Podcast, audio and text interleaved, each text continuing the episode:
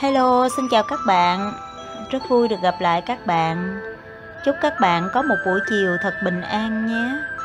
Bây giờ mời các bạn tiếp tục lắng nghe câu chuyện về một thiên tài đầu tư chứng khoán, đó là Jed Livermore. Phần thứ 12 Không lâu sau khi tôi hoàn thành nhiệm vụ giao dịch bông trong tháng 7 với thắng lợi hơn mong đợi, tôi nhận được một bức thư hẹn gặp Bức thư có chữ ký của Percy Thomas.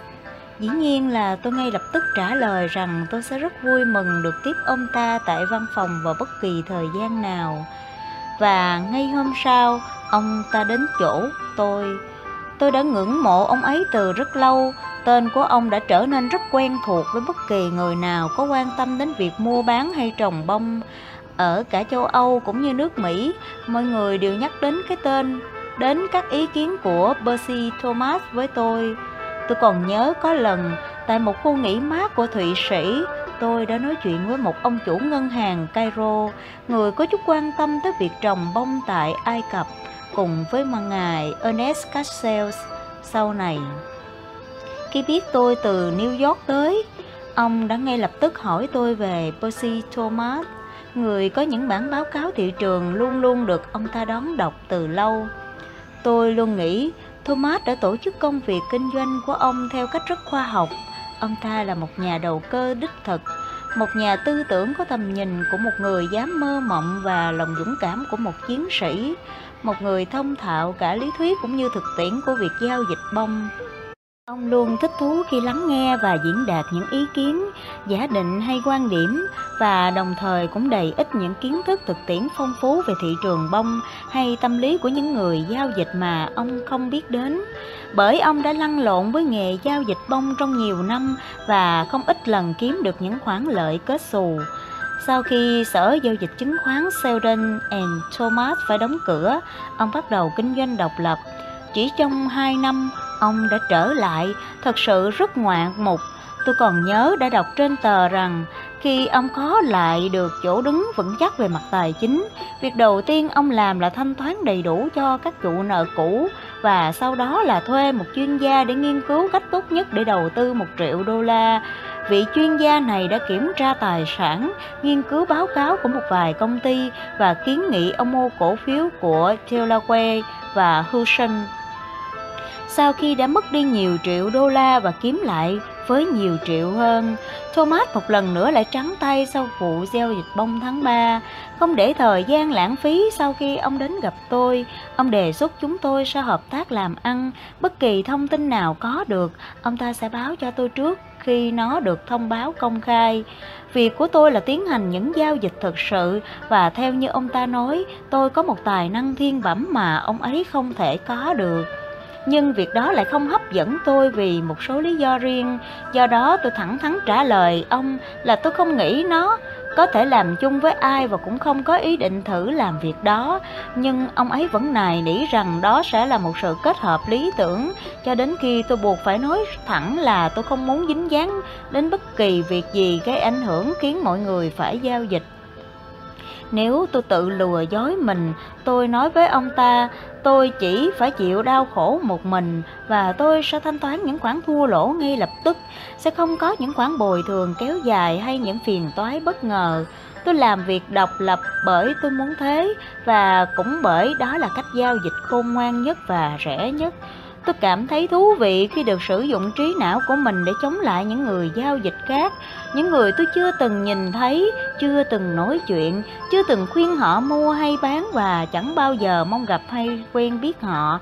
Khi tôi kiếm tiền, tôi luôn tiến hành bằng các ý kiến của mình. Tôi không bán chúng hay lợi dụng chúng. Nếu tôi kiếm tiền từ bất kỳ cách nào khác, tôi có thể tưởng tượng ra tôi đã chẳng được như bây giờ. Lời đề nghị của Ngài không hấp dẫn với tôi bởi tôi chỉ quan tâm đến trò chơi này khi tôi chơi vì chính tôi và theo cách riêng của tôi. Ông nói rằng ông rất tiếc khi tôi đã có những suy nghĩ như vậy và vẫn cố thuyết phục rằng tôi đã không đúng từ khi từ chối kế hoạch của ông. Nhưng tôi vẫn giữ quan điểm của mình, khoảng thời gian còn lại chúng tôi chỉ nói chuyện vui vẻ. Tôi nói với ông rằng tôi biết thế nào ông ấy cũng sẽ trở lại và rằng tôi sẽ coi đó là một đặc ân nếu ông ấy cho phép tôi làm phụ tá tài chính cho ông. Nhưng ông trả lời rằng ông không muốn nợ tôi bất kỳ điều gì. Rồi ông ấy hỏi tôi về bao giao dịch bông tháng 7 và tôi đã kể cho ông ấy tất cả từ việc làm thế nào mà tôi tham gia, rồi số bông đã mua, đến giá cả và tất cả những chi tiết khác. Chúng tôi nói chuyện thêm một lúc và sau đó ông ấy ra về. Khi tôi nói với bạn rằng một người đầu cơ có rất nhiều kẻ thù mà phần nhiều trong số đó xuất phát từ chính bản thân họ, tôi đã nghĩ đến rất nhiều lỗi lầm của tôi đã mắc phải. Tôi đã hiểu ra rằng một người có thể có trí tuệ độc đáo, có một thói quen suy nghĩ độc lập và đồng thời cũng rất dễ chịu ảnh hưởng từ một nhân vật có thức sức, sức thuyết phục tôi có thể miễn nhiễm đối với những tác nhân ảnh hưởng đến đầu cơ thông thường như thói tham lam, sự sợ hãi hay hy vọng, nhưng là người bình thường, tôi lại rất dễ mắc sai lầm. Tôi lẽ ra phải đề phòng cẩn thận vào thời điểm đặc biệt này, bởi không lâu trước đó tôi đã có một kinh nghiệm cho thấy con người dễ dàng bị thuyết phục làm một việc trái với quyết định, thậm chí là trái với mong muốn của anh ta. Việc đó xảy ra trong văn phòng của Harding. Tôi có một văn phòng riêng và không ai được phép vào nếu không có sự đồng ý của tôi. Tôi không muốn bị quấy rầy và khi tôi đang tiến hành những giao dịch với số lượng lớn và tài khoản của tôi đang sinh lợi, tôi được bảo vệ khá kỹ lưỡng. Một hôm, sau khi thị trường đã đóng cửa, tôi chợt nghe thấy tiếng của một người nói Xin chào, ngài Livingston Tôi ngẩng đầu lên và nhìn thấy một người hoàn toàn lạ mặt, một anh chàng khoảng 30 đến 35 tuổi. Tôi không hiểu làm cách nào anh ta vào được đây, nhưng rõ ràng là anh ta đang ở đây. Tôi kết luận có thể một cuộc giao dịch nào đó của tôi với anh ta giúp anh ta vào được đây, nhưng tôi không nói gì cả. Tôi chỉ nhìn anh ta và ngay lúc đó anh ta lên tiếng. Tôi đến gặp ông vì bộ sách của Walter Scott rồi ngừng lời. Anh ta là một nhân viên bán sách, không hẳn anh ta có thái độ dễ chịu hay có tài ăn nói. Cũng không phải anh ta có ngoại hình đặc biệt hấp dẫn, nhưng chắc chắn anh ta có một phẩm chất đặc biệt. Anh ta cứ nói và tôi nghĩ là tôi đã nghe, nhưng tôi không biết anh ta đã nói gì.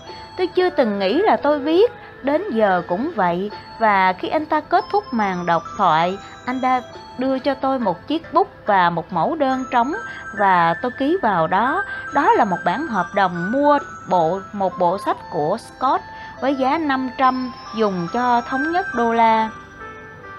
Và ngay sau khi đặt bút ký, tôi chợt tỉnh trí lại, nhưng anh ta đã có được bản hợp đồng an toàn trong túi anh ta. Tôi không muốn những quyển sách đó, tôi chẳng biết để chúng ở đâu cả.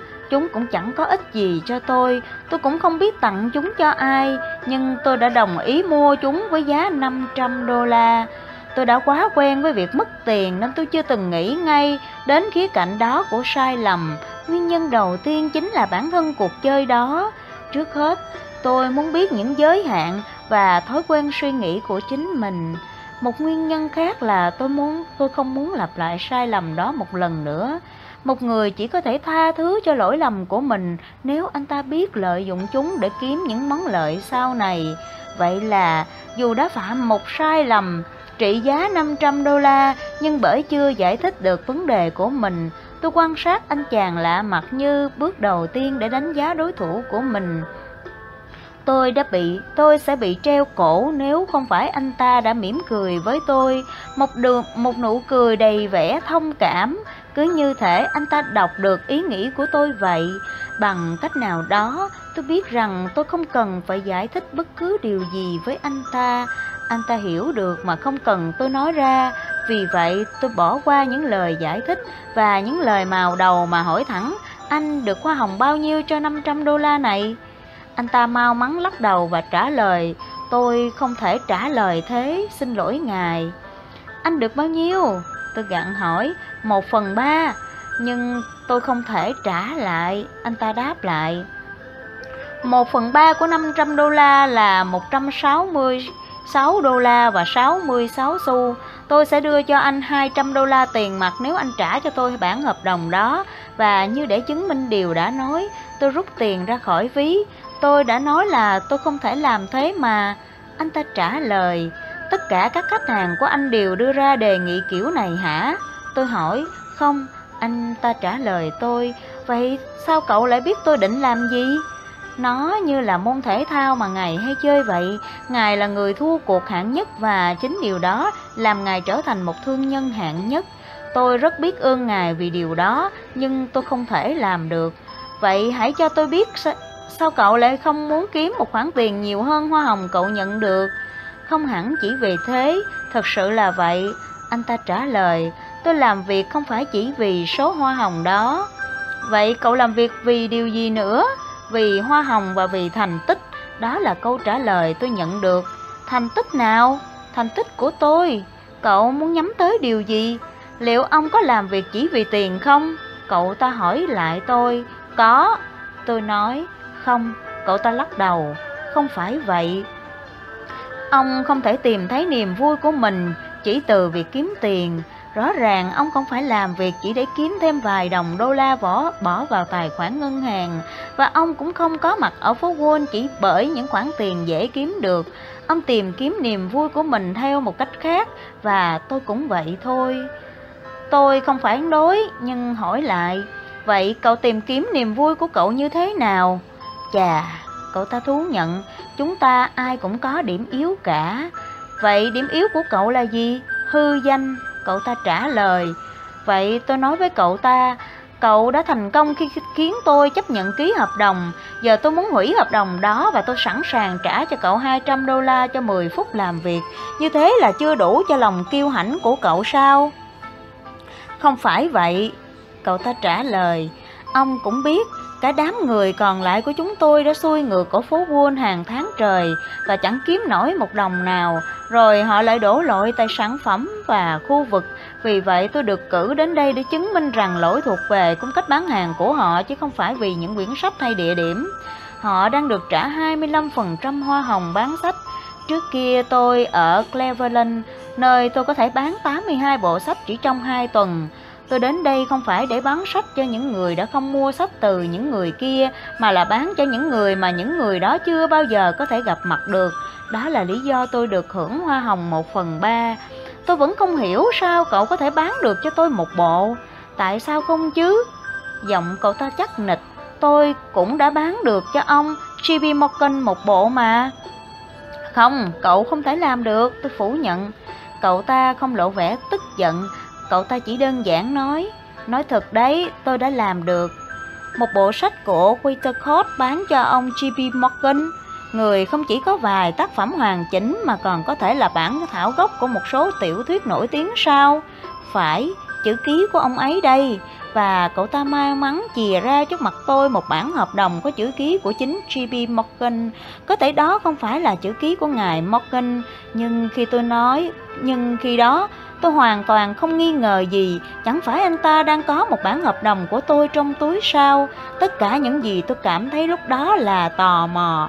Vì vậy tôi hỏi, làm sao cậu qua mặt được người thủ thư?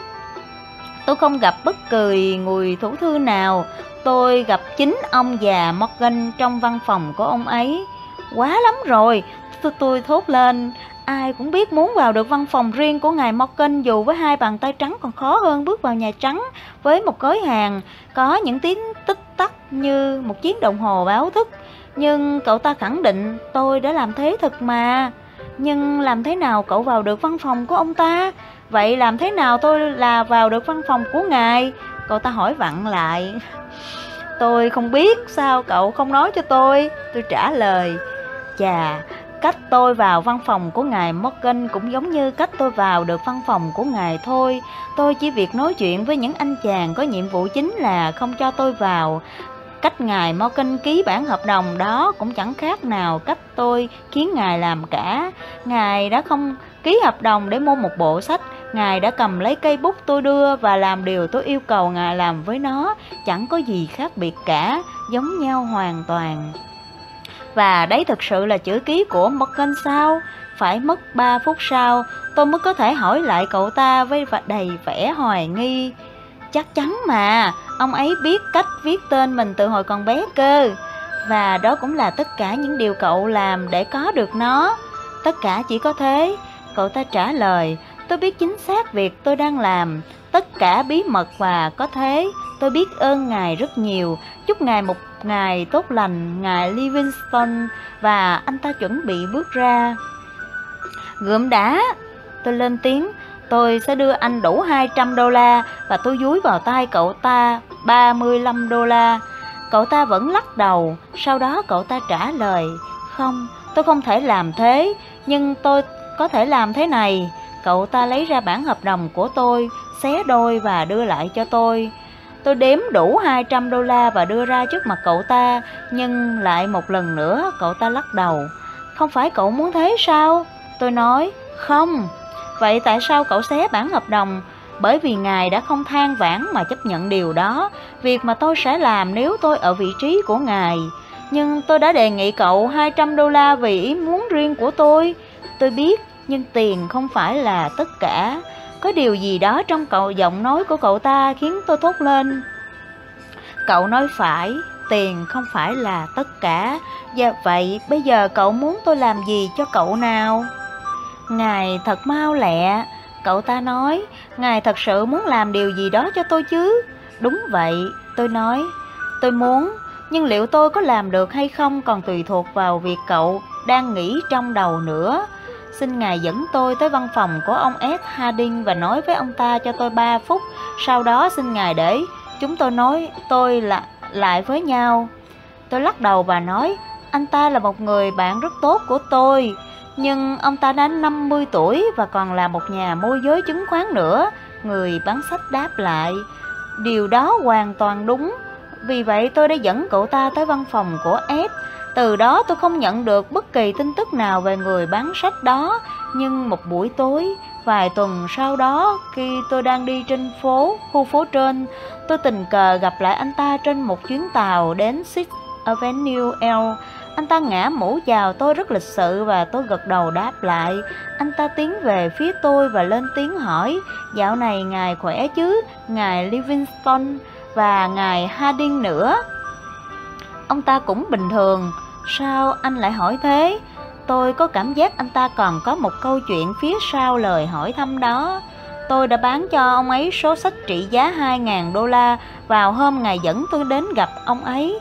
Vậy mà ông ấy chẳng nói với tôi gì cả Tôi đáp lời, Dĩ nhiên là không Kiểu người như ông ấy sẽ chẳng bao giờ nói đâu Kiểu người thế nào cơ Kiểu người chẳng bao giờ phạm sai lầm Kiểu người lúc nào cũng biết mình muốn gì Và không ai có thể bảo anh ta khác đi được Chính nhờ những người như thế mà các con tôi được đi học Và vợ tôi lúc nào cũng vui vẻ Ngài đã giúp tôi rất nhiều, Thưa Ngài Livingston Tôi đã trông đợi điều đó khi tôi từ chối món tiền 200 đô la mà ngài đã rất sốt sắng muốn tặng tôi.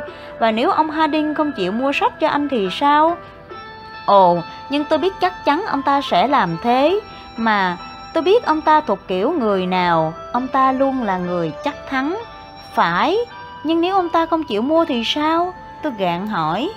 Vậy thì tôi sẽ quay lại chỗ ngài và thế nào cũng bán được cái gì đó Chúc ngài một ngày tốt lành, ngài Livingston. Tôi phải đi gặp thị trưởng đây. Rồi anh ta đứng dậy và khi chúng tôi dừng lại ở Park Place, hy vọng anh ta có thể bán cho ông ta 10 bộ. Tôi chúc ngài thị trưởng là một người Tamani. Tôi cũng là một người của đảng Cộng Hòa mà, anh ta nói ra. Bước ra, anh ta nói ra bước ra, không vội vã mà rất khoan thai, đầy tự tin như thể chuyến tàu sẽ đợi anh ta xuống và đúng thế thật. Tôi kể chi tiết cho các bạn câu chuyện này vì nó liên quan tới một người đàn ông xuất chúng, người đã khiến cho tôi mua một thứ tôi không muốn. Anh ta là người đầu tiên làm được điều đó đối với tôi. Lẽ ra chẳng nên có người thứ hai như thế, nhưng sự thật lại không là được như vậy. Bạn đừng bao giờ trông đợi sẽ xuất hiện một người bán hàng xuất chúng như thế hay sự miễn nhiễm hoàn toàn đối với ảnh hưởng của một nhân cách. Khi Percy Thomas rời khỏi văn phòng của tôi, sau khi tôi đã nhã nhặn nhưng dứt khoát từ chối lời mời liên minh làm ăn của ông ta, tôi đã có thể thề rằng con đường làm ăn của chúng tôi sẽ không bao giờ gặp lại nhau. Tôi không chắc còn có cơ hội gặp lại ông không, nhưng ngay ngày hôm sau, tôi đã viết cho tôi Một, ông đã viết cho tôi một bức thư để cảm ơn lời đề nghị giúp đỡ của tôi và mời tôi đến gặp. Tôi trả lời rằng tôi rất vui lòng. Ông ta lại viết cho tôi và tôi đã đến gặp Percy. Tôi đã đến gặp ông rất nhiều lần, mỗi lần gặp lại là một niềm vui khi được nghe ông nói. Ông hiểu biết rộng và có khả năng diễn đạt những kiến thức của mình rất hấp dẫn. Tôi nghĩ đó là người đàn ông cuốn hút nhất tôi đã từng gặp. Chúng tôi nói chuyện với nhau về nhiều thứ, bởi ông ấy là một người đọc học rộng về nhiều lĩnh vực và có khả năng khái quát đáng khâm phục. Mỗi câu nói của ông đều chứa đựng sự uyên thâm đầy ấn tượng và về tính hợp lý thì không ai bằng. Tôi đã nghe nhiều người gán cho Percy nhiều tội, kể cả tính giả dối, nhưng đôi khi tôi vẫn băn khoăn liệu có phải sự hợp lý khác thường của ông ấy xuất phát từ sự thật là ông đã thuyết phục mình triệt để tới mức nhờ đó có được năng lực mạnh mẽ để thuyết phục người khác. Dĩ nhiên là chúng ta đến tôi đã nói chuyện với nhau rất lâu về các vấn đề của thị trường. Tôi không đầu cơ giá lên trong thị trường bông, nhưng ông thì có. Tôi không hiểu gì về đầu cơ giá lên, nhưng ông thì có. Ông đã cung cấp cho tôi những thông tin chính xác với số lượng nhiều tới mức chừng như có thể vui vùi lấp tôi trong đó. May là không phải vậy. Tôi không thể bác bỏ chúng bởi tôi không thể chối bỏ tính xác thực của chúng, nhưng chúng cũng không làm lay chuyển nỗi niềm tin của tôi về những gì đã đọc được.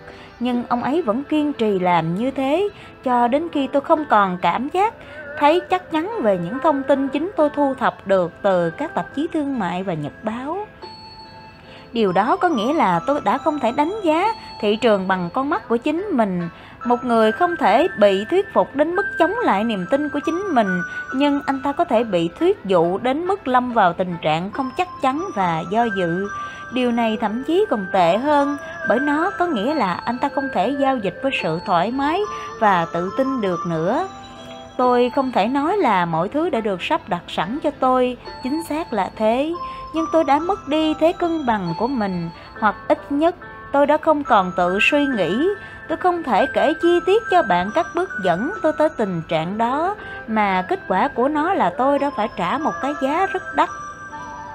Tôi nghĩ chính vì những bảo đảm về độ chính xác trong những con số của ông, những thông tin của riêng ông và sự mơ hồ của tôi, Thật ra không phải chỉ riêng tôi mà là của toàn bộ công chúng.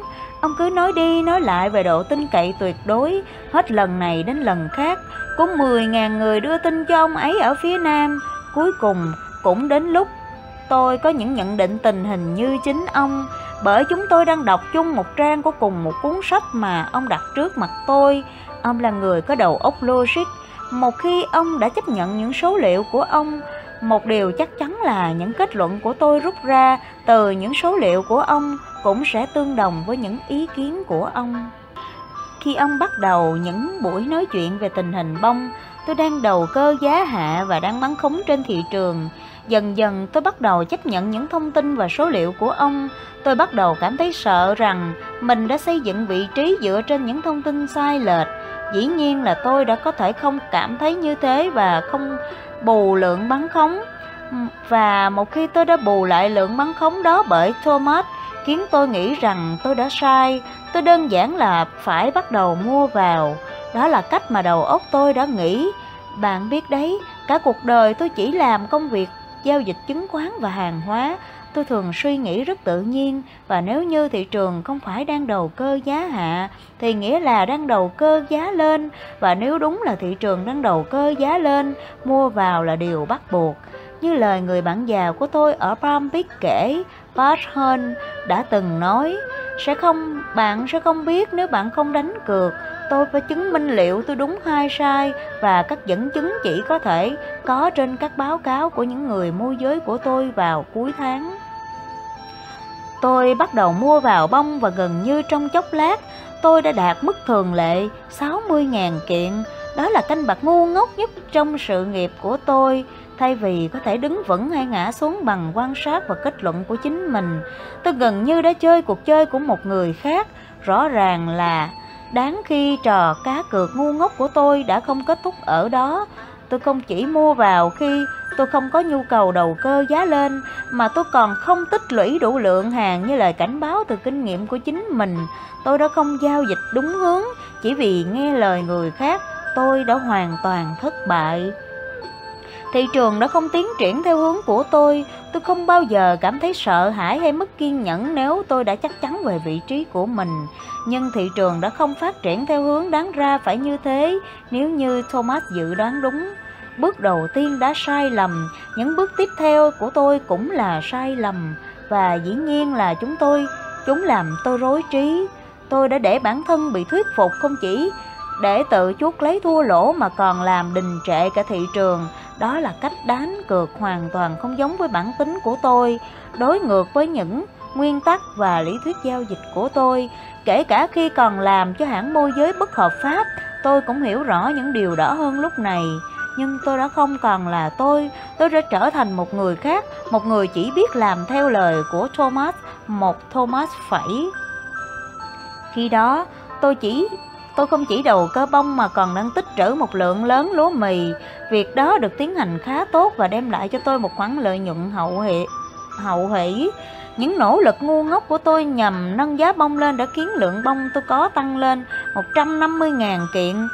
Tôi có thể nói với bạn rằng lần này tôi đã cảm thấy ổn chút nào. Chẳng ổn chút nào, tôi nói ra điều này không phải để lẩn tránh sai lầm của mình mà chỉ muốn nói ra một sự thật rõ ràng. Tôi nhớ lúc đó mình đã đến Bayshore để nghỉ ngơi.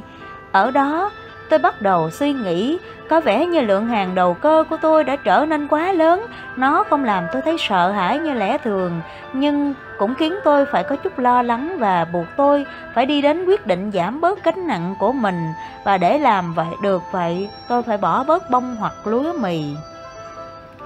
Có vẻ như khó tin được rằng một người hiểu rõ trò chơi này như tôi với 12 tới 14 năm kinh nghiệm đầu cơ chứng khoán và hàng hóa lại có thể mắc những sai lầm như vậy. Số bông khiến tôi chịu một khoản lỗ nặng và tôi đã giữ lại. Lượng lúa mì kiếm lại cho tôi một khoản lãi và tôi đã bán đi. Đó thật sự là một canh bạc ngu ngốc. Nhưng tất cả những gì tôi có thể nói là xin giảm nhẹ tội là đó không phải vụ giao dịch của tôi, mà là của ngài Thomas. Trong đầu cơ, chẳng có mấy sai lầm tồi tệ hơn việc cố gắng vãn hồi một cuộc chơi mình đã thất bại và vụ giao dịch bông của tôi là một minh chứng rõ ràng.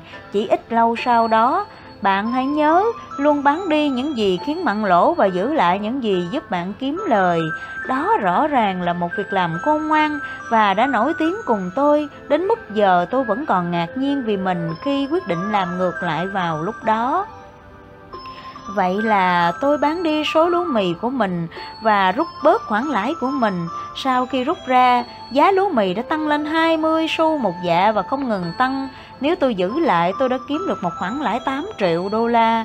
Và rồi lại quyết định tiếp tục với lời đề nghị sẽ dẫn đến kết cục thua cuộc. Tôi mua thêm nhiều bông. Tôi còn nhớ rất rõ làm thế nào. Từng ngày qua tôi mua vào bông, thêm nhiều bông hơn. Và bạn nghĩ sao? Tôi lại mua thêm chỉ để giữ giá không hạ xuống.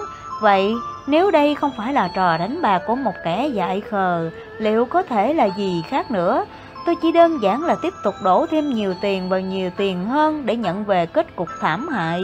Những người môi giới và những người bạn thân thiết của tôi cũng không hiểu được, đến nay vẫn thế. Dĩ nhiên, nếu vụ giao dịch đó kết thúc một cách khác, có khi tôi đã trở thành một người phi thường. Đã hơn một lần tôi được cảnh báo vì đặt quá nhiều lòng tin vào những phân tích thông minh của Percy Thomas, nhưng tôi đã chẳng mãi mai quan tâm và tiếp tục mua thêm nhiều bông để đánh giá hạ, tránh giá hạ. Thậm chí tôi còn đặt mua ở cả thị trường Liverpool. Tôi đã tích trữ 440.000 kiện trước khi tôi nhận ra mình việc mình đã làm. Nhưng lúc đó đã là quá muộn, vì vậy tôi buộc phải bán tống toàn bộ số bông ra. Tôi gần như mất tất cả gia tài tích góp được từ những giao vụ giao dịch chứng khoán và hàng hóa trước đây, không đến mức hoàn toàn trắng tay, nhưng tôi chỉ còn lại vài trăm ngàn. So với hàng triệu đô la tôi từng có, trước khi gặp ông anh, ông bạn quý hóa Percy Thomas, đối với tôi, làm trái những luật lệ mà kinh nghiệm đã dạy cho mình để đạt được thành công là một việc làm còn hơn cả ngu xuẩn nhưng hiểu được rằng một người có thể dễ dàng tìm đến những canh bạc ngu ngốc chẳng vì lý do nào cũng là một bài học đáng giá.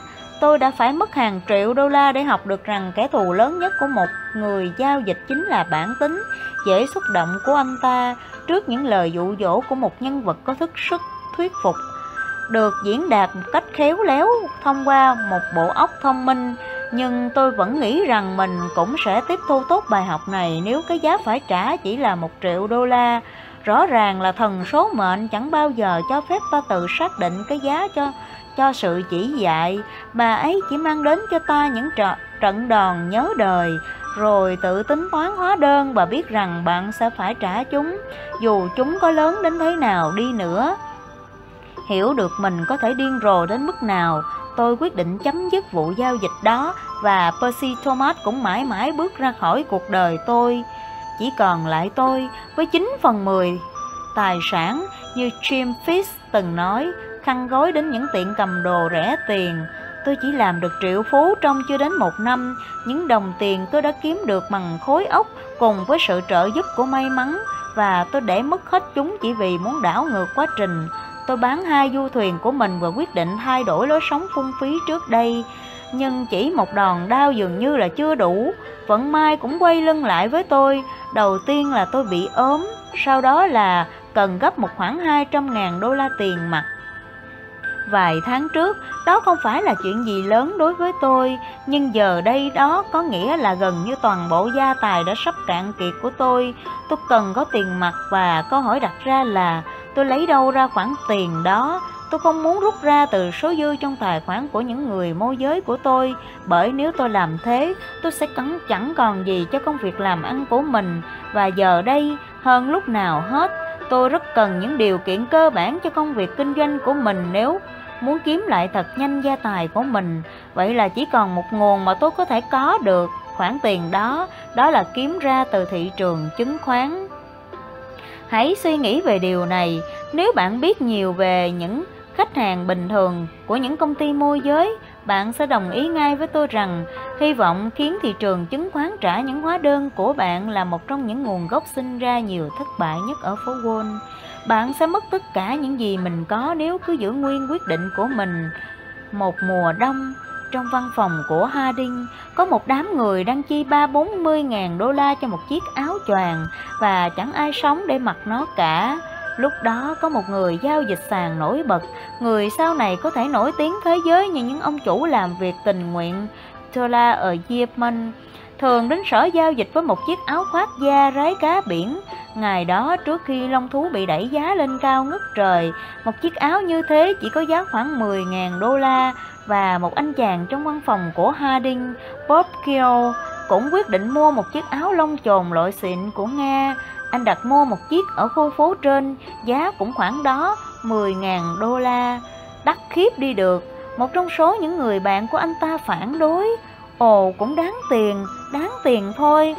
Bob Keo nhã nhận thừa nhận một khoảng tuần lương khoảng một tuần lương trừ khi các cậu hứa sẽ tặng tớ một chiếc như thế ý, như một biểu hiện nhỏ nhưng chân thành cho sự quý mến mà các cậu dành cho chàng trai tốt nhất văn phòng này.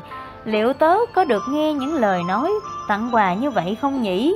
Không à tốt thôi, tớ sẽ để thị trường chứng khoán mua cho tớ chiếc áo khoác ấy. Sao cậu lại muốn mua một chiếc áo như thế? Ed Harding hỏi. Nó trông hợp với những người có chiều cao cỡ tôi. Bob đứng thẳng dậy và trả lời. Vậy cậu nói xem sao thanh toán cái áo khoác đó thế nào đây? Jim Murphy, người hay tìm kiếm lời khuyên nhất của văn phòng lên tiếng. Bằng một vụ đầu tư sáng suốt vào những cổ phiếu tạm thời, Jim ạ, à, là thế đó Bob trả lời và biết rằng thế nào Jim rất muốn có một lời khuyên. Và chắc chắn là Jim lại hỏi Cậu định mua cổ phiếu nào vậy? Lại sai nữa rồi anh bạn. Đây không phải là lúc mua gì hết tới đề nghị bán 5.000 cổ phiếu của Steel. Giá của nó sẽ giảm xuống ít nhất 10 điểm. Tớ sẽ đi kiếm được khoảng 20 điểm rưỡi. Thế là vừa phải rồi, nhỉ? Cậu biết gì về vụ ấy? Murphy hỏi lại với vẻ hồ hởi. Đó là một người cao gầy với mái tóc đen Và một khuôn mặt lúc nào cũng như ốm đói. Kết quả của việc anh ta chẳng bao giờ dám đi ăn trưa vì sợ lỡ mất một vụ nào đó. Tớ biết tớ chuẩn bị có được cái áo ấy rồi. Cậu ta quay sang Harding và nói, Ed, bán 5.000 cổ phiếu phổ thông của US Steel ra thị trường. Đến lúc rồi, em yêu. Cậu ta là một kẻ máu mê đánh bạc, tôi muốn nói bóp và thích tự cho phép mình lao ra những buổi nói chuyện phiếp. Đó là cách cậu ta muốn cho cả thế giới biết cậu ta có thần kinh thép. Cậu ta bán ra 5.000 cổ phiếu Steel và giá ngay lập tức tăng lên, không đến nỗi ngốc nghếch như cách anh ta thể hiện khi nói chuyện. Bob đã chặn được khoản thua lỗ của mình ở mức một điểm rưỡi và anh ta lại tỉ tê với cả phòng rằng với thời tiết ôn hòa như ở New York thì cũng chẳng cần phải có một chiếc áo lông thú làm gì. Chúng quá phô trương và cũng không tốt cho sức khỏe. Những người còn lại trong phòng đều cười nhạo anh ta, nhưng cũng chẳng bao lâu sau, lại có một trong số đó mua cổ phiếu của Union Pacific để trả tiền cho cái áo. Anh ta mất 1.800 đô la và lại nói rằng lông chồn Nga có thể đẹp hơn khi đi cùng với trang phục ngoài của một người đàn bà, nhưng lại không hợp với bộ đồ mà một quý ông thông minh và khiêm tốn định mặc. Và rồi hết người này đến người khác cố thử gạ gẫm thị trường chi trả cho chiếc áo đó.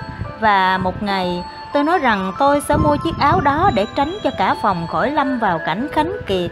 Nhưng tất cả bọn họ lại nói rằng đó không phải là việc nên làm.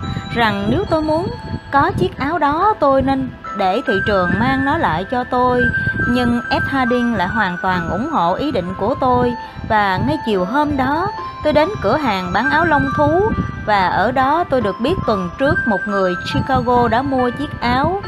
Đó mới chỉ là một trường hợp, không phải chỉ có một người ở phố Wall tốn tiền để thử buộc thị trường chứng khoán chi trả cho một chiếc xe hay một cái vòng tay hay một chiếc thuyền mái hay một bức tranh anh ta mua. Tôi có thể xây cả một bệnh viện đầy những người mà cái thị trường chứng khoán kêu cứu đó từ chối chi trả cho những món quà sinh nhật của họ. Nói chung, trong số tất cả những con quỷ đem lại xui xẻo ở phố Wall, tôi nghĩ chính quyết tâm biến thị trường chứng khoán thành một bà tiên đỡ đầu là kẻ kiên trì và bận rộn nhất. Giống như tất cả mọi những vận xui xác thật khác, điều này cũng có lý do của riêng nó. Một người đã làm gì khi anh ta quyết định buộc thị trường chứng khoán chi trả cho một nhu cầu bất chợt của mình? Anh ta chỉ đơn thuần hy vọng rồi anh ta bắt đầu đánh cược và vì vậy, anh ta đã lao vào những rủi ro lớn hơn rất nhiều, những điều anh ta có thể gặp phải nếu anh ta chịu đầu cơ theo những cách khôn ngoan, phù hợp với những ý kiến và niềm tin có được từ những nghiên cứu vô tư về tình hình thị trường. Đầu tiên, anh ta đang theo đuổi những món lợi trước mắt. Anh ta không thể chờ đợi lâu hơn. Ban đầu, thị trường có thể phản ứng rất tốt đối với anh ta. Anh ta tự hủy hoặc mình rằng tất cả những gì anh ta đòi hỏi chỉ là hòa vốn. Bởi anh ta đã chuẩn bị để rút lui nhanh. Giả sử như chỉ để thua lỗ ở mức 2 điểm trong khi tất cả những gì anh ta hy vọng đạt được là thắng 2 điểm. Anh ta đang ôm ảo tưởng mình đang có một cơ hội 50-50 Thật là tôi đã thấy rất nhiều người đã mất đi hàng ngàn đô la từ những phi vụ kiểu đó. Đặc biệt là những vụ mua bán ở mức giá cao của thị trường đầu cơ giá lên ngay trước một đợt điều chỉnh giá vừa phải. Thực sự là không có cách nào giao dịch thành công kiểu vậy. Vậy là việc làm điên rồ trong sự nghiệp đầu cơ chứng khoán của tôi là cộng rơm cuối cùng. Tôi đã bị đánh bại. Tôi mất nốt chút của cải ít ỏi còn sót lại sau vụ giao dịch bông. Thậm chí nó còn gây hại nhiều hơn, bởi tôi vẫn tiếp tục giao dịch và tiếp tục thua. Tôi vẫn cố níu kéo suy nghĩ rằng tất nhiên, đến cuối cùng thị trường chứng khoán sẽ lại kiếm tiền cho tôi, Nhưng kết cục cuối cùng ngay trước mắt lại chính là tôi cạn sạch vốn. Tôi lâm vào cảnh nợ nần không phải chỉ với những người môi giới chính của mình, mà với cả những sở giao dịch đã tin tưởng làm ăn với tôi, mà không yêu cầu tôi đặt trước số dư ký quỹ. Không chỉ mắc nợ, tôi bắt đầu sống trong nợ nần kể từ đó. Phần 13 Vậy là lại một lần nữa tôi bị phá sản. Tồi tệ hơn nữa là tôi đã phạm phải một sai lầm chết người trong công việc làm ăn của mình. Tôi mệt mỏi, lo lắng, chán nản và không thể bình tĩnh suy xét mọi việc. Khi đang giao dịch tôi đã ở trong một tâm trạng mà không một người đầu cơ nào nên vướng phải. Mọi việc đều trở nên tồi tệ đối với tôi. Thực sự tôi đã nghĩ mình sẽ không bao giờ hồi phục lại được cảm giác cân bằng đã mất, đã quá quen, đã quá quen với việc làm ăn lớn, có thể nói là khoảng hơn 100.000 cổ phần. Tôi sợ rằng mình không thể có những quyết định sáng suốt khi tiến hành những vụ làm ăn nhỏ. vì quyết định đúng có vẻ như chẳng đáng kể gì nếu tất cả những gì bạn nắm giữ chỉ là 100 cổ phần, với thói quen kiếm những khoản lợi lớn hơn từ những giao dịch lớn hơn. Tôi không dám chắc mình sẽ biết được thời điểm thích hợp để kiếm lợi từ những giao dịch nhỏ. Tôi không thể nói cho bạn cảm giác trắng tay của tôi lúc đó. Một lần nữa phá sản và không thể tiếp tục giữ thế tiến lên mạnh mẽ, mắc nợ và mắc sai lầm. Sau từng ấy năm dài thành công, tôi được được tôi luyện từ những sai lầm để vươn tới những thành công lớn hơn. Giờ đây tôi còn nghèo khó hơn lúc mới bắt đầu công việc. Đại lý bán vé máy bay, tôi đã học hỏi được rất nhiều về trò chơi đầu cơ chứng khoán, nhưng tôi chưa tích lũy đủ kinh nghiệm để thắng được những yếu điểm của con người. Không thể có bộ óc lúc nào cũng hoạt động chính xác và hiệu quả được. Gần giờ đây tôi học thêm một điều, tôi không thể hoàn toàn có thể ảnh hưởng từ những người khác cũng như những rủi ro. Mất tiền chưa từng làm tôi lo lắng dù là nhỏ nhất, nhưng những rắc rối khác lại có thể đã và đã làm được. Tôi đã tự suy nghĩ về thảm kịch của mình thật kỹ lưỡng, và tất nhiên chẳng khó khăn gì để hiểu ra được. Tôi đã dại dột ở đâu? Tôi có thể chỉ ra chính xác cả thời gian và địa điểm. Một người cần hiểu rõ về chính mình nếu anh ta muốn có một sự nghiệp kinh doanh tốt đẹp trong thị trường đầu cơ. Để hiểu được tôi đã có những hành động dại dột như thế nào là một quá trình học hỏi lâu dài đôi lúc tôi nghĩ đối với một người đầu cơ, không có cái giá nào là quá đắt để tìm ra những điều giúp anh ta tránh được thói kiêu căng. Rất nhiều vụ phá sản của những người rất thông minh đều bắt nguồn từ, trực tiếp từ thói kiêu ngạo, một căn căn bệnh hao tiền tốn của đối với mọi người ở mọi nơi, nhưng đặc biệt là đối với một người đầu cơ ở phố Wall, ở New York, tôi cảm thấy không vui vẻ, tôi không muốn tiếp tục giao dịch bởi tôi chưa lấy lại được phong độ, tôi quyết định đi xa và kiếm tiền ở một nơi khác. Thay đổi địa điểm có thể giúp tôi tìm lại mình. Tôi đã nghĩ vậy. Vậy là một lần nữa tôi rời khỏi new york. Trong tư thế của kẻ thất bại trong cuộc chơi đầu cơ, tôi đang ở trong hoàn cảnh tồi tệ hơn cả phá sản, bởi tôi còn đang nợ hơn 100.000 đô la của rất nhiều người môi giới. Tôi đến Chicago và kiếm được một khoản tiền ở đó. Khoản tiền không lớn lắm nhưng điều đó có nghĩa là tôi chỉ cần thêm chút thời gian nữa để gây dựng lại cơ đồ. Một sở giao dịch tôi từng làm ăn đã đặt niềm tin vào khả năng giao dịch của tôi và cho phép tôi có những vụ giao dịch nhỏ tại sở của họ. Ban đầu tôi rất dè dặt, tôi không biết sẽ làm ăn thế nào nếu định ở lại đây Tôi rút ngắn thời gian ở Chicago nhờ vào một trong những kinh nghiệm quý giá nhất trong sự nghiệp của mình, đó gần như là chuyện không tưởng tượng nổi. Một hôm, tôi nhận được một bức điện từ Lucius Circle sau một thời gian mất liên lạc. Tôi biết anh ta từ khi anh ấy còn là quản lý của một sở giao dịch mà tôi từng vài lần làm ăn. Bức điện viết, quay trở lại New York ngay, L. Tucker. Tôi biết rằng qua một vài người bạn, anh ấy đã biết về tình cảnh của tôi và do vậy chắc chắn là anh ấy muốn giúp tôi. Nhưng lúc đó tôi không còn tiền để phung phí cho những chuyến đi vô ích tới New York. Vì vậy thay vì đi New York, tôi lại gọi điện cho anh ấy. Tôi đã nhận được điện của cậu, tôi nói, nó có nghĩa là gì? Có một ông chủ ngân hàng muốn gặp cậu, anh ấy trả lời. Ai vậy? Tôi hỏi lại. Tôi không thể hình dung ra người đó có thể là ai. Tôi sẽ nói khi cậu về New York, nếu không thì cũng chẳng có tác dụng gì. Cậu ta nói ông ta muốn gặp tôi à? Đúng như vậy. Về việc gì? Ông ấy nói sẽ riêng cho cậu nếu cậu cho ông ấy một cơ hội. Lucius trả lời. Cậu viết thư cho tôi không được sao? Không được. Vậy giải thích cho tôi rõ hơn một chút. Tôi nói, tôi không muốn. Nghe này, Lucius, tôi hỏi, cậu chỉ cần trả lời cho tôi câu này, liệu đây có phải là một trò đùa không? Hoàn toàn không, nó có thể là có lợi cho cậu đấy. Cậu không để cho tôi một chút gợi ý nào à? Không, anh ấy trả lời. Như thế là không công bằng với ông ấy.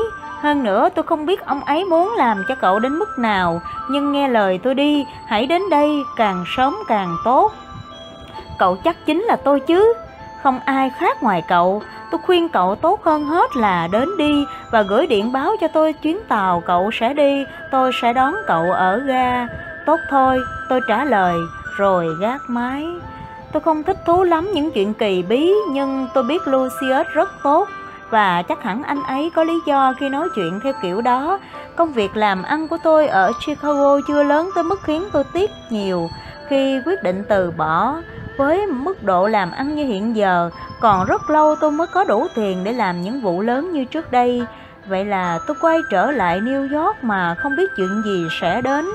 Thực sự đã hơn một lần trong suốt chuyến đi, tôi sẽ sợ đã sợ rằng sẽ chẳng được việc gì và tôi lại lãng phí tiền vé tàu và thời gian của mình. Tôi không thể ngờ rằng tôi sắp trải qua một kinh nghiệm kỳ lạ nhất trong cuộc đời mình. Lucius đón tôi ở ga và không phí chút thời gian nào, nói cho tôi biết anh ấy đã đánh điện cho tôi theo yêu cầu khẩn thiết từ ngài Daniel Williamson của Sở Giao dịch Danh tiếng Williamson and Brown.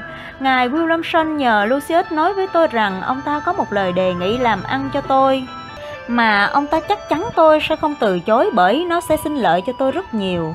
Lucius đề thề rằng anh ấy không biết gì về lời đề nghị đó. Thanh danh của công ty đó là một sự bảo đảm rằng tôi sẽ không bị yêu cầu làm những việc không đúng đắn. Dan Williamson là một cổ đông lớn nhất của công ty do Esbert Williamson thành lập từ những năm 70 của thế kỷ 19. Không có bất kỳ ông và Rao nào và cũng chưa từng có ai như vậy trong nhiều năm. Sở giao dịch phát triển lớn mạnh trong thời kỳ cha của Dan và giờ đây Dan được thừa kế một gia sản đáng kể và không theo đuổi nhiều việc kinh doanh ngoài. Họ chỉ có một khách hàng duy nhất nhưng có giá trị bằng hàng trăm khách hàng bình thường.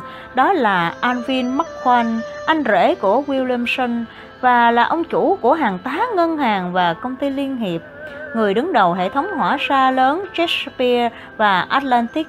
Ông ta là nhân vật khác thường nhất trong giới hỏa xa. Sao James G. là người phát ngôn và là thành viên có ảnh hưởng lớn của nhóm ngân hàng đầy quyền lực, có tên là đoàn Ford Dawson. Ước đoán tài sản của ông ta có giá trị từ 50 tới 500 triệu đô la, hầu hết có được từ việc làm phát ngôn viên.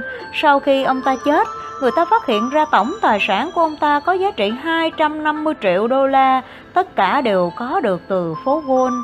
Vậy là bạn có thể hình dung ông ta là khách hàng tầm cỡ nào? Lucius nói với tôi là anh ấy vừa chấp nhận vào làm ở Williamson and Brown, một vị trí dành riêng cho anh. Công việc của anh ấy đại loại là luân chuyển những người làm ăn lớn, Công ty đang theo đuổi một thương vụ có hoa hồng lớn và Lucet vừa gợi ý cho ngài Williamson mở thêm một số chi nhánh, một ở trong một khách sạn lớn ở khu phố trên và một chi nhánh khác ở Chicago. Tôi phần nào đoán rằng tôi sẽ nhận được một lời đề nghị ở chi nhánh tại Chicago, có thể là làm người quản lý, một vị trí mà chắc chắn tôi sẽ từ chối. Tôi không vội trách Lucius bởi tôi nghĩ tốt hơn là nên đợi đến khi lời đề nghị được đưa ra trước khi tôi từ chối. Lucius đưa tôi đến văn phòng riêng của Williamson, giới thiệu tôi với ông chủ của anh và vội vã rời phòng. Cứ như thể anh ấy muốn tránh bị gọi lại làm nhân chứng cho một vụ mà anh ấy biết cả hai bên. Tôi đã chuẩn bị để nghe và chuẩn bị nói lời từ chối. Ông Williamson là một người dễ chịu, đó thực sự là một quý ông với một thái độ lịch sự và một nụ cười chân thành. Tôi có thể thấy rằng ông ấy dễ dàng kết bạn và giữ được tình bạn đó. Tại sao lại không chứ? Ông ấy là một người khỏe mạnh, bởi vậy rất vui tính. Ông ấy có cả núi tiền và vì thế chẳng bao giờ bị nghi ngờ là đã có động cơ hèn hạ. Tất cả những điều đó cùng với học thức và sự lịch duyệt giúp ông ấy dễ dàng trở thành người không chỉ lịch sự mà còn thân thiện, không chỉ thân thượng thiện mà còn rất hữu ích. Tôi không nói gì, tôi không biết nói gì và hơn nữa tôi luôn để người khác nói hết ý trước khi tôi bắt đầu nói. Có người bảo với tôi, James Stillman, con chủ tịch ngân hàng National City, nhân thể đó là một người bạn thân thiết của hãng Williamson, cũng có thói quen nghe trong im lặng với một gương mặt bình thản với tất cả những đêm ai đem đến cho ông ta một lời đề nghị. Khi người đó đã nói xong, ông ấy vẫn nhìn anh ta như thể anh ta vẫn chưa nói hết. Vậy là người đó cảm thấy bị thúc ép phải nói thêm, lại tiếp tục, chỉ bằng một cách đơn giản là nhìn và lắng nghe. Stillman thường khiến những người đến gặp ông ấy đưa ra những lời đề nghị có lợi hơn rất nhiều cho ngân hàng so với những gì họ dự định trước đó. Tôi giữ im lặng không phải chỉ để gợi ý người ta đề nghị những món lợi lớn hơn mà chỉ bởi tôi biết, tôi muốn biết toàn bộ sự việc. Chỉ cần để họ nói hết ý, bạn có thể ngay lập tức có được quyết định. Cách đó tiết kiệm rất nhiều thời gian. Nó cũng giúp bạn tránh được những tranh luận và những lời thảo luận dây dẳng nhưng chẳng đi đến đâu. Gần như tất cả những lời đề nghị người ta đem đến cho tôi đều được quyết định bằng câu trả lời có hoặc không, nhưng tôi không thể trả lời rõ ràng có hoặc không. Nếu chưa có một lời đề nghị chính thức nào, vậy là Dan Williamson bắt đầu nói và tôi bắt đầu nghe. Ông ấy nói rằng ông ấy đã nghe rất nhiều về những thương vụ của tôi ở thị trường chứng khoán và rằng ông ấy đã hối tiếc đến mức nào khi tôi vượt ra ngoài lĩnh vực của mình để nhận một thất bại nặng nề ở thị trường bông. Nhưng cũng nhờ vận xui đó mà ông ấy có được vinh hạnh khi có thể nói chuyện được với tôi lúc này. Ông ấy nghĩ sở trường của tôi vẫn là về thị trường chứng khoán và tôi như được sinh ra vì nó và lẽ, lẽ, lẽ ra tôi không nên xa rời nó. Và đó chính là lý do, thưa ngài Livingston, ông kết luận với vẻ hài lòng, chúng tôi muốn làm ăn cùng ngài. Xin hỏi, theo cách nào đây? Tôi hỏi lại. Làm người môi giới cho ngài, ông nói, công ty của tôi rất muốn tham gia những vụ kinh doanh chứng khoán của ngài. Tôi rất muốn trao chúng cho ngài. Tôi nói, nhưng tôi không thể. Tại sao? Ông hỏi lại. Tôi không có tiền. Việc đó không thành vấn đề. Ông nói với một nụ cười thân thiện, tôi sẽ cấp tiền cho ngài. Ông lấy ra một quyển xét viết viết một tấm xét 25.000 đô la theo yêu cầu của tôi và đưa nó cho tôi. Cái này để làm gì? Tôi hỏi. Để gửi vào tài khoản của ngài, ngài sẽ viết những tấm xét của ngài. Tôi muốn ngài làm những vụ giao dịch trong sở của chúng tôi. Tôi không quan tâm ngài thắng hay thua. Nếu ngài hết tiền, tôi sẽ viết cho ngài một tấm xét khác vì vậy Ngài không cần quá thận trọng với tấm xét này, Ngài hiểu chứ? Tôi hiểu rằng công ty này giàu có và thịnh vượng đến mức không cần công việc làm ăn của bất kỳ ai, nhưng chưa đủ để đưa tiền cho một anh chàng làm số dư ký quỹ, và giờ ông ấy lại quá hào phóng với một với khoản tiền này. Thay vì đưa cho tôi một tài khoản tín dụng trong sở, ông ấy lại đưa cho tôi tiền mặt. Như vậy là chỉ mình ông ấy biết từ đâu tôi có số tiền đó và ràng buộc duy nhất chỉ là nếu tôi giao dịch, tôi phải tiến hành tại sở của ông ấy, rồi lại còn hứa cấp thêm nếu khoản tiền này mất hết. Vậy là chắc chắn phải có một lý do nào đó. Ý của ngài là sao? Tôi hỏi.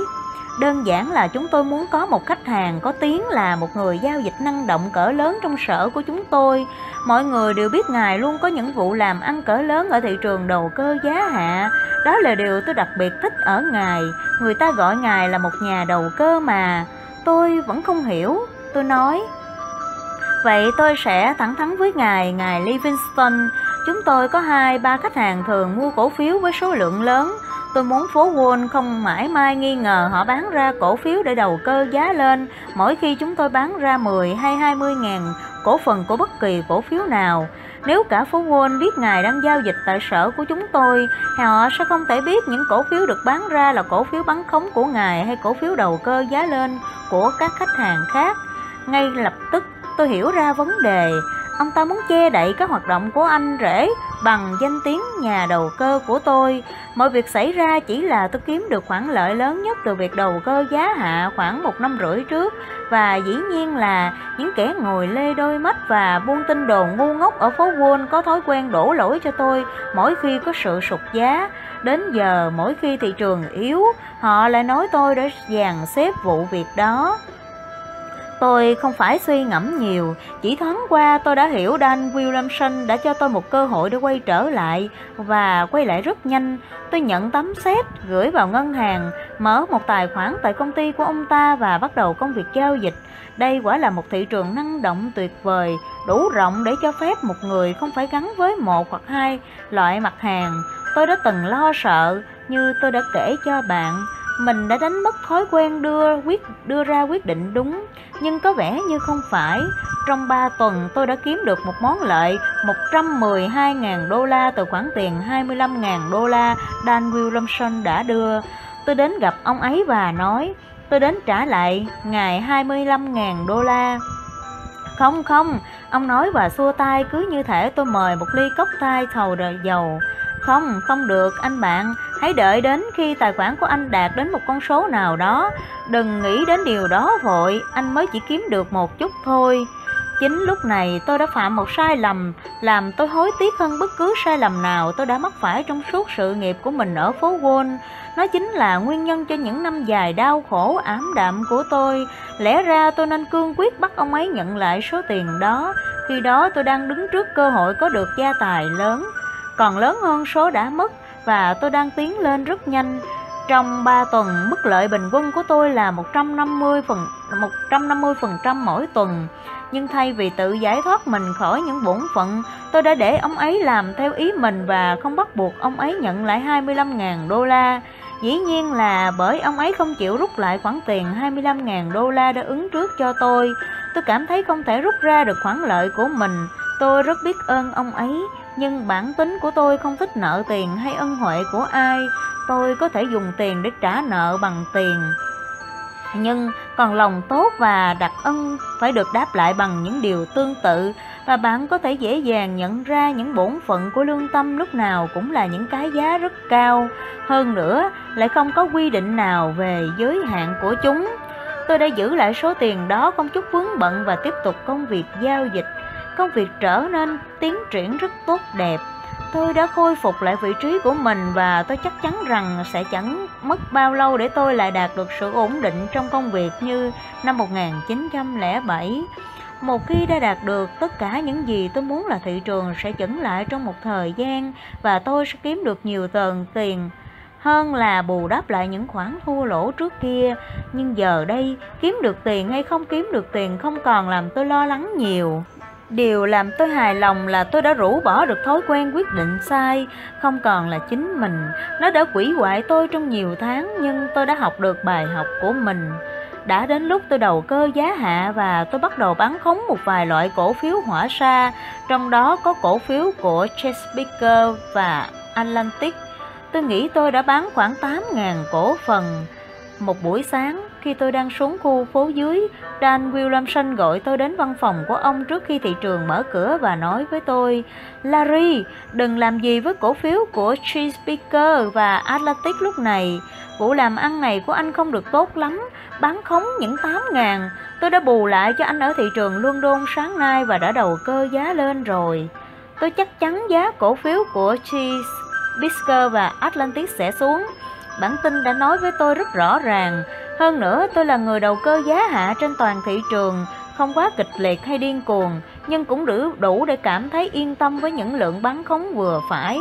Tôi nói với Williamson, sao ngài lại làm vậy? Tôi đã đầu cơ giá hạ trên toàn bộ thị trường và chắc chắn giá sẽ hạ. Nhưng ông ấy chỉ lắc đầu và nói, tôi làm thế vì tôi biết vài điều về Chesapeake và Atlantic mà anh không biết. Lời khuyên của tôi cho anh là không nên bắn khống cổ phiếu đó cho đến khi tôi nói cho anh khi nào là an toàn để làm thế. Tôi còn có thể làm gì được chứ? Đó không phải là lời khuyên dại dột, đó là lời khuyên từ người em vợ của chủ tịch hội đồng quản trị hãng đó. Dan không chỉ là người bạn thân nhất của Alvin McQuan mà ông ấy còn rất tử tế và hào phóng đối với tôi. Ông ấy luôn thể hiện sự tin tưởng vào tôi và lời nói của tôi. Tôi không thể làm gì hơn là hàm ơn ông ấy và thế là một lần nữa, cảm xúc của tôi lại lấn át trí, lý trí và tôi đã nhượng bộ để những quyết định của mình phụ thuộc vào yêu cầu của ông ấy là điều đã hủy hoại tôi lòng biết ơn là điều mà bất kỳ người lịch sự nào cũng cảm thấy nhưng anh ta phải tránh để nó hoàn toàn trói buộc mình điều đầu tiên tôi biết là tôi đã mất hoàn toàn bộ khoản lợi của mình và còn nợ thêm công ty 150.000 đô la. Tôi cảm thấy rất tồi tệ vì việc đó, nhưng Dan lại nói tôi không cần phải lo lắng. Tôi sẽ giúp anh thoát khỏi vụ này, ông hứa hẹn. Tôi biết là tôi sẽ làm, nhưng tôi chỉ làm được nếu anh để tôi làm thế. Anh phải dừng việc kinh doanh theo cách riêng của anh Tôi không thể làm cho anh rồi lại để anh đến lượt mình phá hỏng toàn bộ công sức của tôi Anh chỉ cần từ bỏ thị trường và để tôi kiếm tiền cho anh Anh sẽ làm thế chứ, Larry Tôi lại hỏi bạn Tôi còn làm gì? Khác nữa, được khác nữa Tôi nghĩ đến sự tự tế của ông ấy và tôi không thể làm bất kỳ điều gì để bị hiểu lầm là thiếu cảm kích. Tôi đâm ra thích ông ấy, ông ấy là một người dễ chịu và thân thiện. Tôi nhớ tất cả những gì ông ấy cho tôi là sự khích lệ. Ông ấy liên tục đảm bảo với tôi rằng mọi việc rồi sẽ ổn thỏa cả. Rồi một ngày, có lẽ là 6 tháng sau, ông ấy đến gặp tôi với một nụ cười mãn nguyện và đưa cho tôi vài tờ giấy nợ. Tôi đã nói là sẽ kéo anh ra khỏi vũng lầy này mà, ông nói, và tôi làm được rồi. Rồi tôi phát hiện ra là ông ấy không chỉ thanh toán hết nợ cho tôi mà còn giúp tôi có một số dư nho nhỏ. Tôi nghĩ tôi sẽ không thể làm được như thế mà không gặp rắc rối, bởi thị trường đã đúng, nhưng ông ấy lại nói với tôi, tôi đã mua cho anh 10.000 cổ phần của South Atlantic, đó là một hãng quả xa khác của anh rể ông ấy, anh Vin McQueen, người đồng thời chi phối số phận của cổ phiếu trên thị trường. Khi một người làm cho bạn những việc như Dan Williamson đã làm cho tôi, bạn không thể nói gì khác ngoài câu cảm ơn. Dù quan điểm của bạn về thị trường như thế nào, bạn có thể chắc chắn rằng bạn đúng, nhưng như Posh Honey đã nói, bạn không thể nói trước nếu bạn không hoàn toàn chắc chắn và Dan Williamson đã đặt cược giùm tôi bằng tiền của ông ấy. Rồi cổ phiếu của Sao Atlantic mất giá và tiếp tục đi xuống. Tôi lại thua, tôi không nhớ là bao nhiêu, chắc khoảng 10.000 cổ phần trước khi Williamson chơi khăm tôi. Tôi nợ ông ấy nhiều hơn bao giờ hết, nhưng bạn chưa hề gặp một chủ nợ tử tế và ít thúc bách hơn thế trong cuộc đời mình. Không một lời rên rỉ nào thốt ra từ ông, thay vào đó là những lời động viên và khuyên nhủ không nên lo lắng về nó. Cuối cùng khoản lỗ của tôi lại được bù đắp theo một cách hào phóng tương tự nhưng đầy bí ẩn. Ông ấy chưa bao giờ nói chi tiết về bất kỳ điều gì, tất cả chỉ là những tài khoản với những con số. Dan Williamson chỉ nói với tôi, khoản lỗ của anh ở South Atlantic được bù lại từ tài khoản lợi của những giao dịch khác và ông ấy nói về cách ông ấy bán 7.500 cổ phần của một số cổ phiếu khác và kiếm được một khoản khá. Thành tựu mà nói rằng, thành thực mà nói rằng tôi không hề có chút thông tin quái quỷ nào về những vụ giao dịch đó cho đến khi tôi được thông báo những khoản nợ của tôi đã được thanh toán hết. Chuyện còn xảy ra thêm vài lần nữa trước khi tôi bắt đầu suy nghĩ. Tôi buộc phải nhìn nhận tình thế của mình ở một góc độ khác. Cuối cùng tôi được nhiên hiểu ra, rõ ràng là tôi đã bị Dan Williamson lợi dụng. Nghĩ đến điều đó tôi cảm thấy tức giận, nhưng còn đáng giận hơn là tôi đã không nghĩ ra sớm hơn. Tôi đến gặp Dan Williamson, nói với ông ấy tôi muốn nghỉ làm và tôi rời khỏi văn phòng của Williamson và Rao. Tôi không nói một lời nào với ông ấy hay bất kỳ người đồng sự nào của ông. Việc đó có tốt gì cho tôi chứ, nhưng phải thừa nhận là tôi đã rất buồn về chính mình cũng như về Williamson and Crow Số tiền đã mất không làm tôi buồn phiền. Bất cứ khi nào tôi thua lỗ trên thị trường chứng khoán, tôi luôn nghĩ rằng tôi đã học được một điều gì đó, rằng nếu tôi mất tiền, tôi sẽ có được kinh nghiệm. Vì vậy, số tiền mất đi chính là khoản học phí, ai cũng phải có được kinh nghiệm và anh ta phải trả tiền để có được nó. Nhưng trong kinh nghiệm từ sở Williamson và Brown mất mát, khiến tôi đau đớn hơn cả là việc bỏ lỡ một cơ hội lớn. Số tiền một người mất đi chẳng là gì cả, anh ta có thể kiếm lại được, nhưng những cơ hội như tôi đã có không phải lúc nào cũng đến. Bạn thấy đó, đó đã là một thị trường tốt đẹp. Tôi đã đúng Ý tôi là tôi đã đọc từ bản tin chính xác Cơ hội kiếm hàng triệu đã gần kề Nhưng tôi lại để lòng biết ơn can thiệp vào cuộc chơi của mình. Vì lòng tốt của ông ta tôi đã làm điều mà Dan Williamson muốn làm. Tất cả cho thấy chẳng có gì làm người ta hài lòng làm ăn với người quen. Những vụ làm ăn bê bết Đó vẫn phải chưa Đó vẫn chưa phải là điều thảm hại nhất. Điều tồi tệ nhất là kể từ đó tôi không còn cơ hội nào kiếm được những khoản tiền lớn. Thị trường đã lắng xuống, mọi việc ngày càng trở nên tồi tệ. Tôi không chỉ mất hết tiền mà lại vướng vào nợ nần, thậm chí còn nhiều hơn trước. Những năm tiếp theo là những năm dài lê thê. năm 1911, 1912, 1913, rồi 1914. Tôi không thể kiếm được đồng tiền nào, đơn giản là chẳng có cơ hội nào và tôi đang lâm vào tình trạng bi đát hơn bao giờ hết. Thất bại quả thật chẳng dễ chịu, nhất là khi thất bại đó lại kèm theo một ảo ảnh đầy cay đắng về những gì đã xảy ra.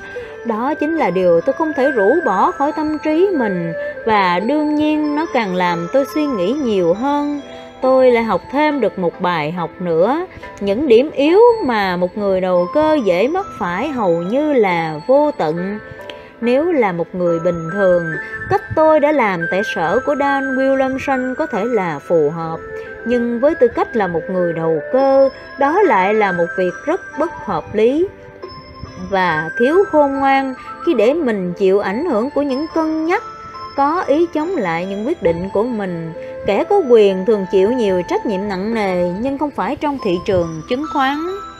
Bởi bản tin không phải là một kẻ có lòng nghĩa hiệp và hơn nữa cũng chẳng tặng thưởng gì cho lòng trung thành. Tôi nhận ra tôi không thể xử sự khác. Tôi không thể bán mình chỉ bởi tôi muốn được giao dịch trong thị trường chứng khoán, nhưng kinh doanh luôn là kinh doanh và một người đầu cơ như tôi luôn phải dựa trên những quyết định của chính mình. Đó là một kinh nghiệm lạ kỳ. Tôi sẽ kể cho bạn điều tôi nghĩ đã xảy ra. Dan Williamson đã hoàn toàn thành thật về những điều ông ấy đã nói với tôi trong lần gặp nhau đầu tiên. Mỗi khi công ty của ông ấy giao dịch vài ngàn cổ phần của bất kỳ cổ phiếu nào, cả phố Wall vội vàng kết luận rằng Alvin McQueen đang mua hoặc bán. Ông ta là một trong những người giao dịch lớn nhất và giỏi nhất phố Wall và chắc chắn là mọi công việc kinh doanh của ông ta đều được thực hiện qua công ty. Và tôi đã bị sử dụng làm một bình phong, nhất là cho những vụ bán ra của McQueen. McQueen mắc bệnh không lâu sau khi tôi gia nhập. Bệnh của ông ta đã sớm được chuẩn đoán là vô phương cứu chữa và Dan Williamson dĩ nhiên là biết trước McQueen rất lâu. Chính vì vậy, Dan đã bù lại số cổ phiếu của Chesapeake và Atlantic mà tôi đã bán khống. Ông ấy đã bắt đầu thanh lý một phần trong số cổ phần đầu cơ của người anh rể trong hãng đó và một số cổ phiếu khác. Dĩ nhiên là khi McQueen chết, di sản của ông không thể thanh toán lượng cổ phiếu đầu cơ và bán đầu cơ và đến lúc đó chúng tôi sẽ có một thị trường đầu cơ giá hạ bằng cách ràng buộc tôi theo cách ông ấy đã làm. Dan đã giúp giữ lại rất nhiều phần của di sản đó, không phải khoác lác khi tôi nói mình là một người giao dịch nặng ký và tôi đã chết chính vì những quan điểm đó của mình trong thị trường chứng khoán. Tôi biết Williamson vẫn biết về những thành công của tôi trong thị trường đầu cơ giá hạ năm 1907 và ông ấy không thể đủ khả năng tài chính để liều lĩnh tấn công tôi trực diện. Và nếu tôi tiếp tục theo cách có lẽ đến khi ông ta cố thanh lý phần di sản của Anvin, tôi đã giao dịch hàng trăm ngàn cổ phần. Với tư cách là một nhà đầu cơ giá hạ năng động, tôi có thể gây tổn hại lên đến hàng triệu đô la đối với khoản thừa kế của McQueen vì an viên chỉ là để lại khoảng vài trăm triệu. Vậy là đối với họ, để tôi mất nợ rồi tìm cách thanh toán khoản nợ đó là cách ít tốn kém hơn rất nhiều nếu để tôi tiến hành đầu cơ giá hạ ở một số sở khác. Đó chính xác là những điều tôi có thể làm nếu không vì ý nghĩ tôi không được phép qua mặt Dan Williamson. Tôi luôn coi đó là kinh nghiệm thú vị nhất và cũng ít may mắn trong sự nghiệp đầu cơ của mình. Bài học này cũng bắt tôi trả một cái giá quá cao, nó khiến thời gian phục hồi của tôi chậm lại vài năm. Tôi còn trẻ, đủ kiên nhẫn chờ đợi hàng triệu đô la đã mất quay trở lại, nhưng lâm vào tình trạng nghèo khổ trong 5 năm là một khoảng thời gian quá dài đối với một người. Dù già hay trẻ, đó cũng là khoảng thời gian chẳng dễ chịu gì. Tôi chịu cảnh không có du thuyền dễ dàng hơn rất nhiều cảnh không được quay lại thị trường Khoản tiền thua lỗ đó là cơ hội lớn của cả một đời người đã hiện ra ngay trước mắt tôi, nhưng tôi không thể vươn tay ra và nắm lấy nó, vì ông Dan Williamson đó, một người sắc sảo, tốt bụng như lời đồn đại, biết nhìn xa, mưu trí và liều lĩnh. đó là một người biết suy nghĩ, có trí tưởng tượng, biết tìm kiếm những điểm yếu của con người và lập ra những kế hoạch lạnh lùng để tấn công vào đó. Ông ấy đã tự cứu mình, tự mình tính toán và tìm ra cách khiến tôi trở nên hoàn toàn vô hại trên thị trường. Ông ấy làm thế với tôi không phải vì tiền, ngược lại về khoản đó, ông ấy còn tỏ ra rất hào phóng. Nhưng ông ấy yêu chị của mình, bà McQueen, và ông ấy phải thực hiện bổn phận của mình đối với bà khi ông nhận thấy đã đến lúc phải làm thế. Năm năm chịu đựng Quả là một khoảng thời gian dài thử để thử thách lòng kiên nhẫn của một người phải không các bạn? Khi các bạn nghe đến đây, các bạn đã hình dung rằng Jess Livermore đã phải chịu đựng những năm tháng như thế nào. Phần này hơi buồn nhưng chắc chắn đã để lại cho chúng ta nhiều bài học rất sâu sắc phải không nào? Cảm ơn các bạn đã lắng nghe. Hẹn gặp lại ở những phần sau chắc chắn sẽ tươi sáng hơn phần này phải không? Xin chào và hẹn gặp lại.